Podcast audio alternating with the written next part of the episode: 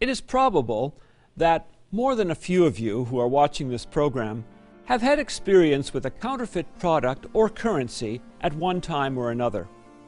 I remember a time many years ago when on a business trip to a large Asian city, being beset by individuals on the street trying to convince me to buy a genuine Rolex watch for $20. The watches looked authentic, but anyone applying a bit of common sense would soon realize that any relation to a real Rolex was at best very superficial. They were, of course, cheap counterfeits, along with the Gucci purses and Armani sweaters that were available for similar prices. In the dishonest world in which we live, we are unfortunately assailed by counterfeit products, obvious or not, and lies that generate misguided ideas about everything from climate to health products to what we end up believing from news reports. The promotion of false stories or ideas can be deliberately intended to cover up the real story or truth.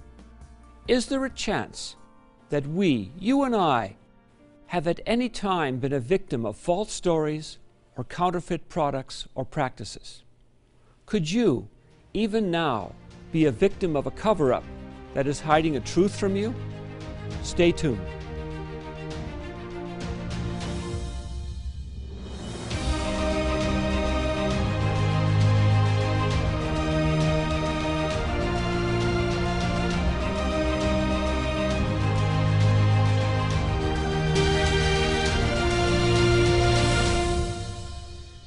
For centuries, rulers and their governments have struggled to prevent counterfeiting of monetary currency. While counterfeiting remains a problem today, the shift to electronic currency transactions, together with new designs for banknotes, have made the process of counterfeiting much more difficult and thus less profitable. Still, we have an increasing barrage of counterfeit products in our marketplaces. Various consumer products of inferior quality are being sold falsely under prestigious brand names. This is a violation of trademark or patent protection. Often music is illegally reproduced and sold in violation of copyright. All of this represents counterfeiting and fraud. The OECD, in a report published in April of 2016, indicated that up to 5% of all imports to the European Union are in fact fakes or knockoffs. The same report states the value of this fraud totals nearly one half trillion dollars annually. These products range from shoes to pharmaceuticals, toys, baby formula, machine parts, to medical instruments. The International Organization for Standardization described the effects in a 2014 paper. The ICC puts the cost of lost tax revenue and additional welfare spending due to counterfeit goods up to 125 billion US in developed countries alone. And 2.5 million jobs have been lost as a result of fake products. Thus, from an economic perspective, counterfeiting represents a major threat to global economic health. But what of ideas? False ideas and rumors not based in truth can also carry with them a terrible cost and hideous consequences. Today, it has become common to refer to such as fake news.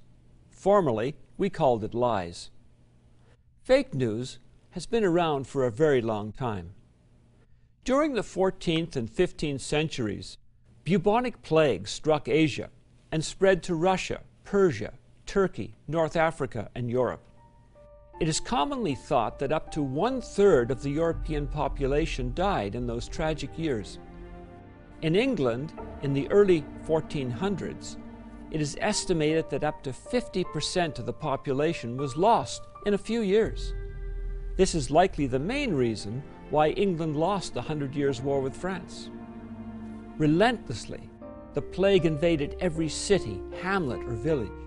Millions lost their lives to the grim reaper. What led to the incredible spread of the Black Death? I should say there are several theories as to what this disease really was. In fact, it was most likely a series of diseases hitting at different times, as the plagues came and went over a period of about 80 years. But what created the environment for such a series of outbreaks? Modern science now knows that unclean streets, poor sanitation, and filth were great contributors. In the 14th century, cities in Europe were filthy, laden with garbage. Human refuse was simply thrown in the gutter in London and Paris and became a breeding ground for rats, flies, and other carriers of disease. In the year 1346, a town called Tenon, near the present city of Strasbourg, was hit with the plague. A Jewish physician living there, named Balavignus, felt that the miserable sanitation of the time was a major factor in the spread of disease. He was familiar with the sanitation laws that had been recorded in the days of Moses in the Torah, the first five books of the Bible. Based on this, he instituted a cleanup movement among the Jews in the ghettos or sections of the city where Jews were permitted to reside. The rats, carriers of the fleas that carried bubonic plague, consequently left the Jewish ghettos and moved into the Gentile sectors of the city. In addition, to protect themselves from rats, Jews often kept cats, an animal about which the non Jews were superstitious and did not keep. The effects of Balavignus' work are described by Dr. Donald Atkinson. The Jews consequently suffered less from the disease than did their Christian neighbors, the mortality in the ghettos being 5% of what it was among the Christians. This was so noticeable that the Jews at once fell under suspicion. It was observed that they covered their wells, they took away their buckets. This led to the belief that they were not only escaping from the plague themselves, but were in a conspiracy to destroy the Christians by the disease. Counterfeit news, that which changes reality to a false story, is a very dangerous thing.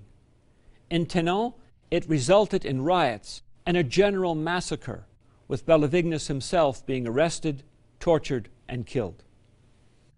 I think we are all carrying, to one degree or another, some ideas that we feel are true, but are in fact false.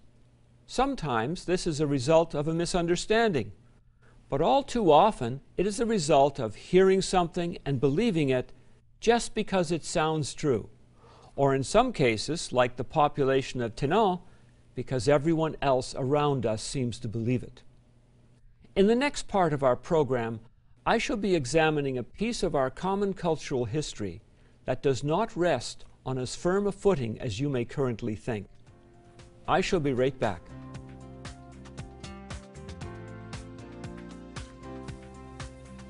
This booklet unveils the truth about one of the biggest misconceptions in religion today. Don't miss out on this exciting opportunity. Call the number on your screen and ask for your free copy of Which Day is the Christian Sabbath? Or order online at twcanada.org. We're happy to send this to you at no cost because we think it's important that you understand what the Bible really says about God's Sabbath. Call or visit us online to get your free copy. If you miss our contact information, keep watching and I will be back to give it again.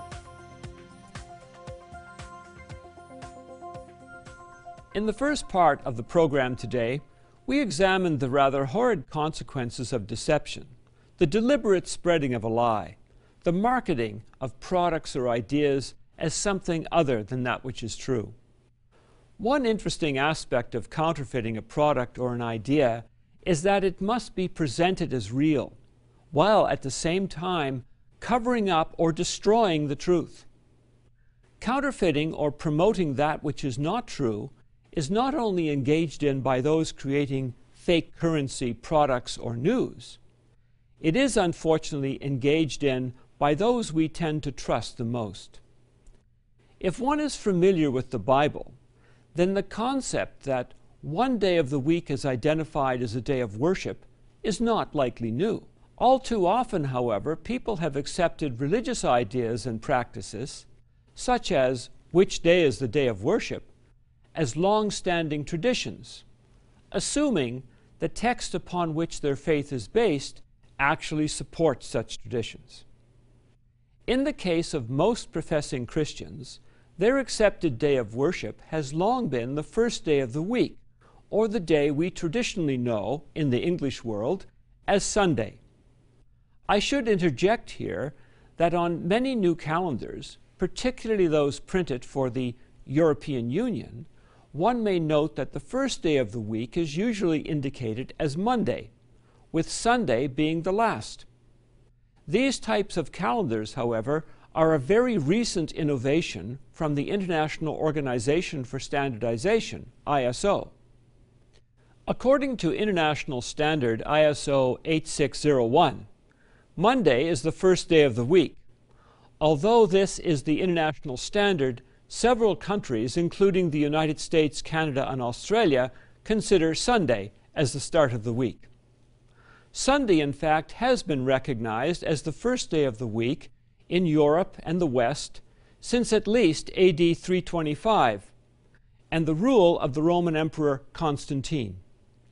The peoples of ancient Israel and even ancient Babylon also had a seven day week from earliest antiquity, each recognizing one day in seven as a sacred day. In fact, when you read the Bible, you do not have to read very far to find it teaches that there was one day in seven that was to be treated differently from other days of the week.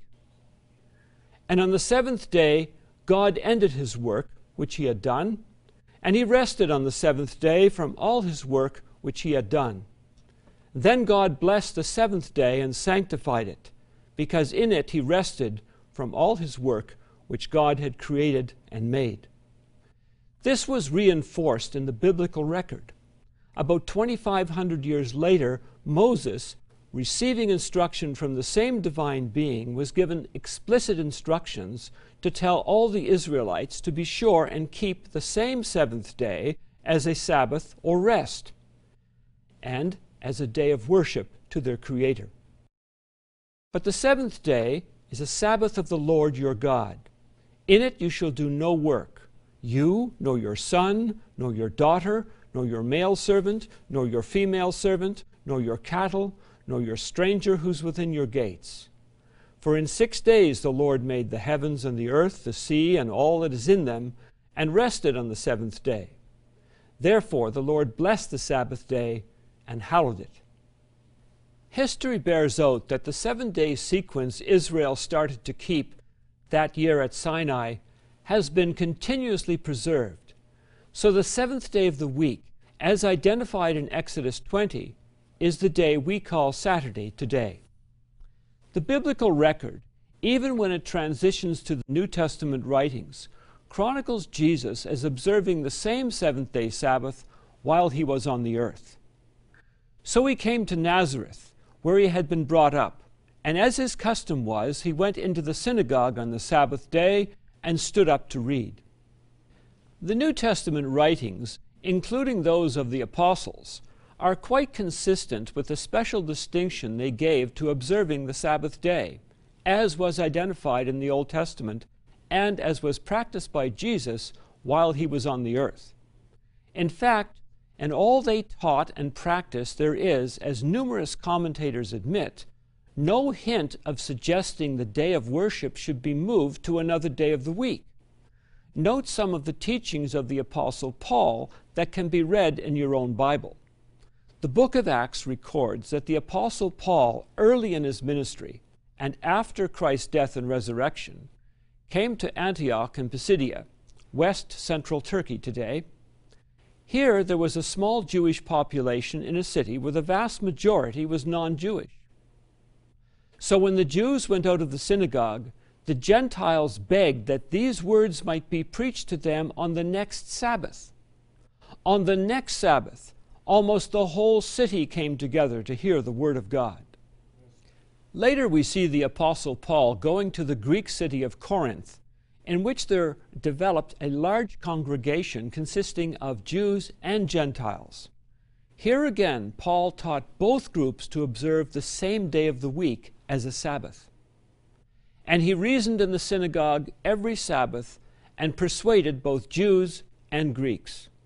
The scripture is very clear that Paul, as in all other locations, kept the seventh day Sabbath and taught Jews and Gentiles to observe that day as well.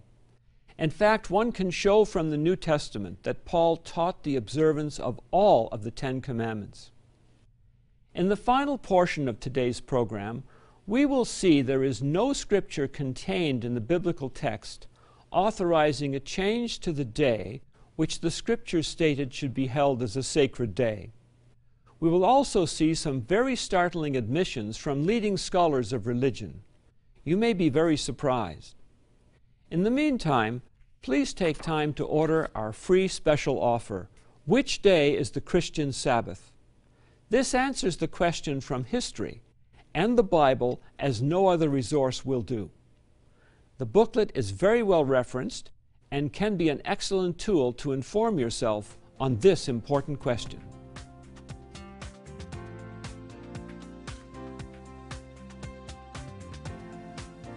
To request your free copy, call the number displayed on the screen and ask for which day is the Christian Sabbath. You can also order online at twcanada.org. Have you ever asked why are there so many different churches? Or is the Bible really still relevant? We answer these questions and more in tomorrow's World magazine. Don't wait. Call or visit us online to get your free copy of Which Day is the Christian Sabbath and tomorrow's World magazine. I hope you enjoy the rest of today's program.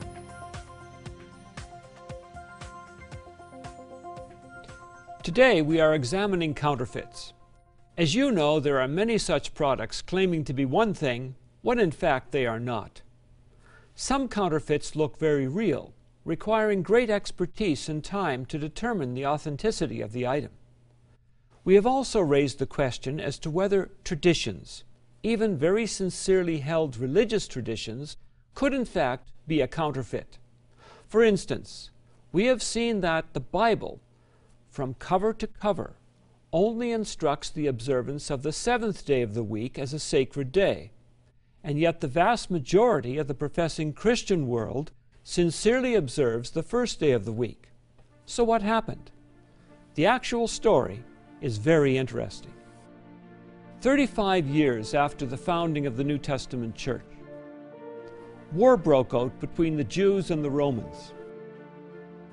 The conflict ended in AD 70 with the destruction of Jerusalem and the temple. Throughout the empire, where Jews had formerly been highly favored, hostility grew.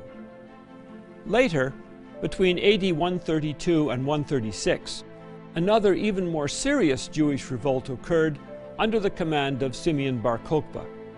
Huge losses occurred on both sides, but in the end the revolt was crushed. Subsequently, after AD 136, prohibitions on Jewish worship were imposed, including forbidding the observance of the Sabbath. Thus, for the early Christians, keeping the Sabbath was a problem, making them look Jewish and thus becoming targets of persecution. Yet those who remained faithful to what had been taught to them by the apostles continued to observe the Sabbath on the seventh day. Historians acknowledge this. The primitive Christians did keep the Sabbath of the Jews. Therefore, the Christians for a long time together did keep their conventions upon the Sabbath, in which some portions of the law were read, and this continued till the time of the Laodicean Council. This and similar records show the keeping of the seventh day Sabbath was continuous in the Roman Empire, despite the risks, up until the Council of Laodicea in AD 364, over three centuries after the original apostles. The Council of Laodicea outlawed the keeping of the seventh day Sabbath in the Roman Empire, prescribing in many cases a death penalty for violation. The Christians who kept the Sabbath thus had to flee the empire, leaving behind a church that enforced observance of the first day of the week. It is noteworthy that the Apostle Jude, writing about 40 years after the death of Christ, states, Beloved, while I was very diligent to write to you concerning our common salvation, I found it necessary to write to you exhorting you to contend earnestly for the faith which was once for all delivered to the saints. Jude's comment is quite definitive. There were to be no changes in the doctrines of the church that had been delivered and confirmed by Christ and the apostles.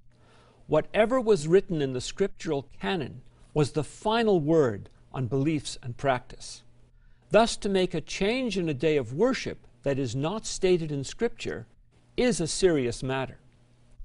Long ago, about 930 BC, upon the death of King Solomon, the nation of Israel was torn by civil war. The conflict resulted in the nation being divided, with Judah and Benjamin forming the nation of Judah in the south and the remaining ten tribes forming the nation of Israel in the north. The first king of the northern nation was the general of the Israelite army, Jeroboam I. He was a very able man, but feared that the Israelites would go to Jerusalem to worship on the holy days Israel was commanded by God to observe, as are noted in Leviticus 23. So he made the choice of creating, against God's direction, two centers of worship in his territory and moved the main fall holy day period by one month. The story is contained in 1 Kings 12. Jeroboam is warned by God to repent of this, but he refused, and this led all Israel into sin. God was not amused. Later, in 721 BC, Israel was completely destroyed by the armies of Assyria. This comment is recorded in 2 Kings 17, verse 21. For he tore Israel from the house of David, and they made Jeroboam the son of Nebat king.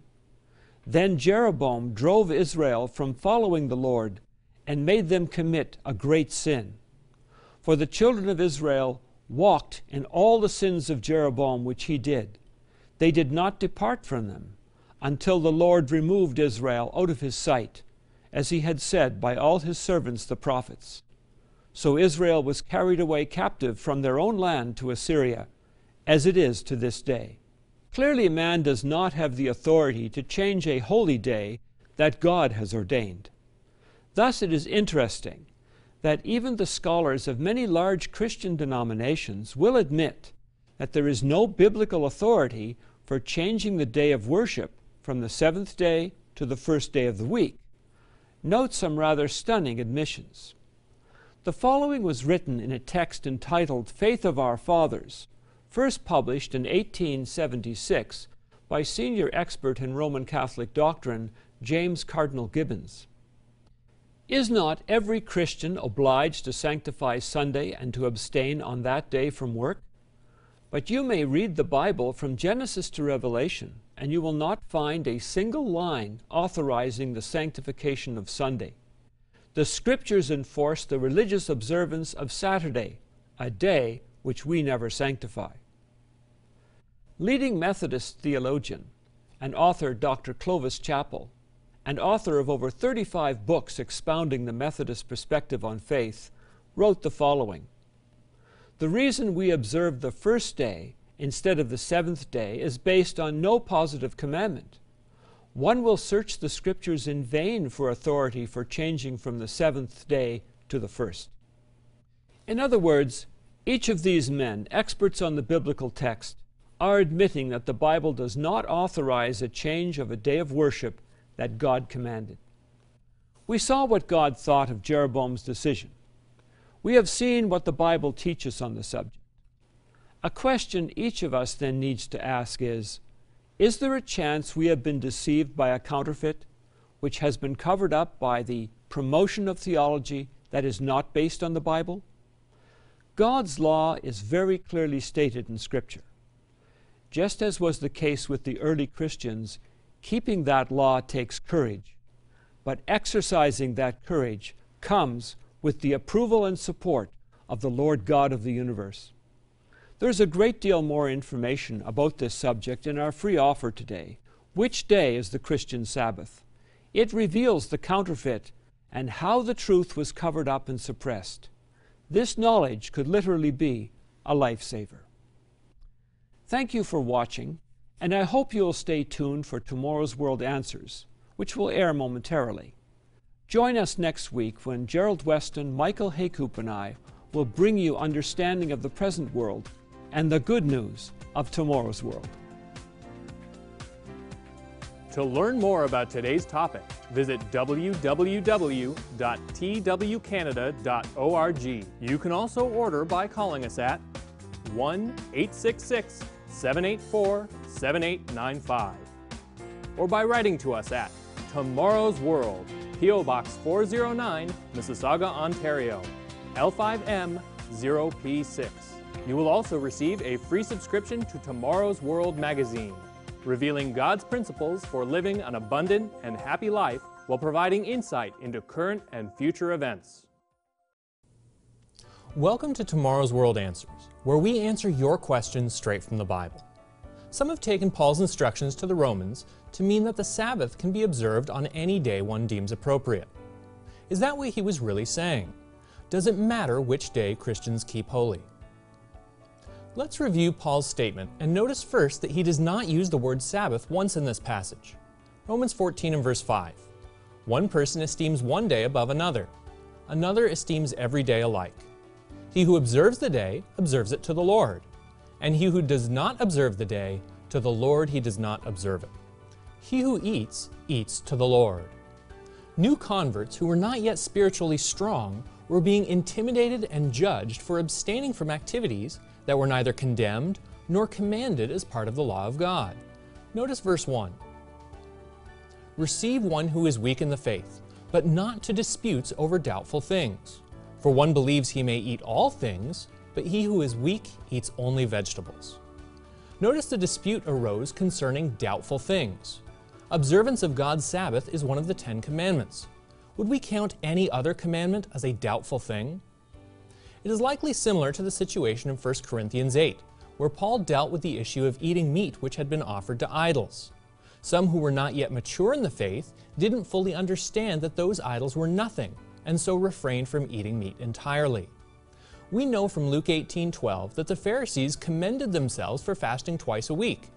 Is it a stretch to believe that some were teaching that certain foods should be avoided on certain days, or some days were better for fasting than others? Even today, there is a large denomination which professes Christianity, and many adherents of it refuse to eat meats on a particular day of the week, a day that even that church does not observe as holy. Paul made his thoughts on God's law and commandment clear. They were not doubtful things. Therefore, the law is holy, and the commandment holy and just and good. Paul encouraged patience with those who were new to the faith. If you read throughout the book of Acts, you'll see that he consistently taught even the predominantly Gentile congregations on a specific day of the week, the Sabbath. A key purpose of God's law is to teach us that He declares right from wrong, holy from unholy, it is not left for everyone to choose for themselves. To submit a question for the show, email us at twanswers at tomorrowsworld.org. Be sure to watch us online at twcanada.org or by searching Tomorrow's World Answers on YouTube. At our website, you can also watch this and many more Tomorrow's World programs. Call 1 866 784 7895 write or visit us online today. This program is a production of the Living Church of God.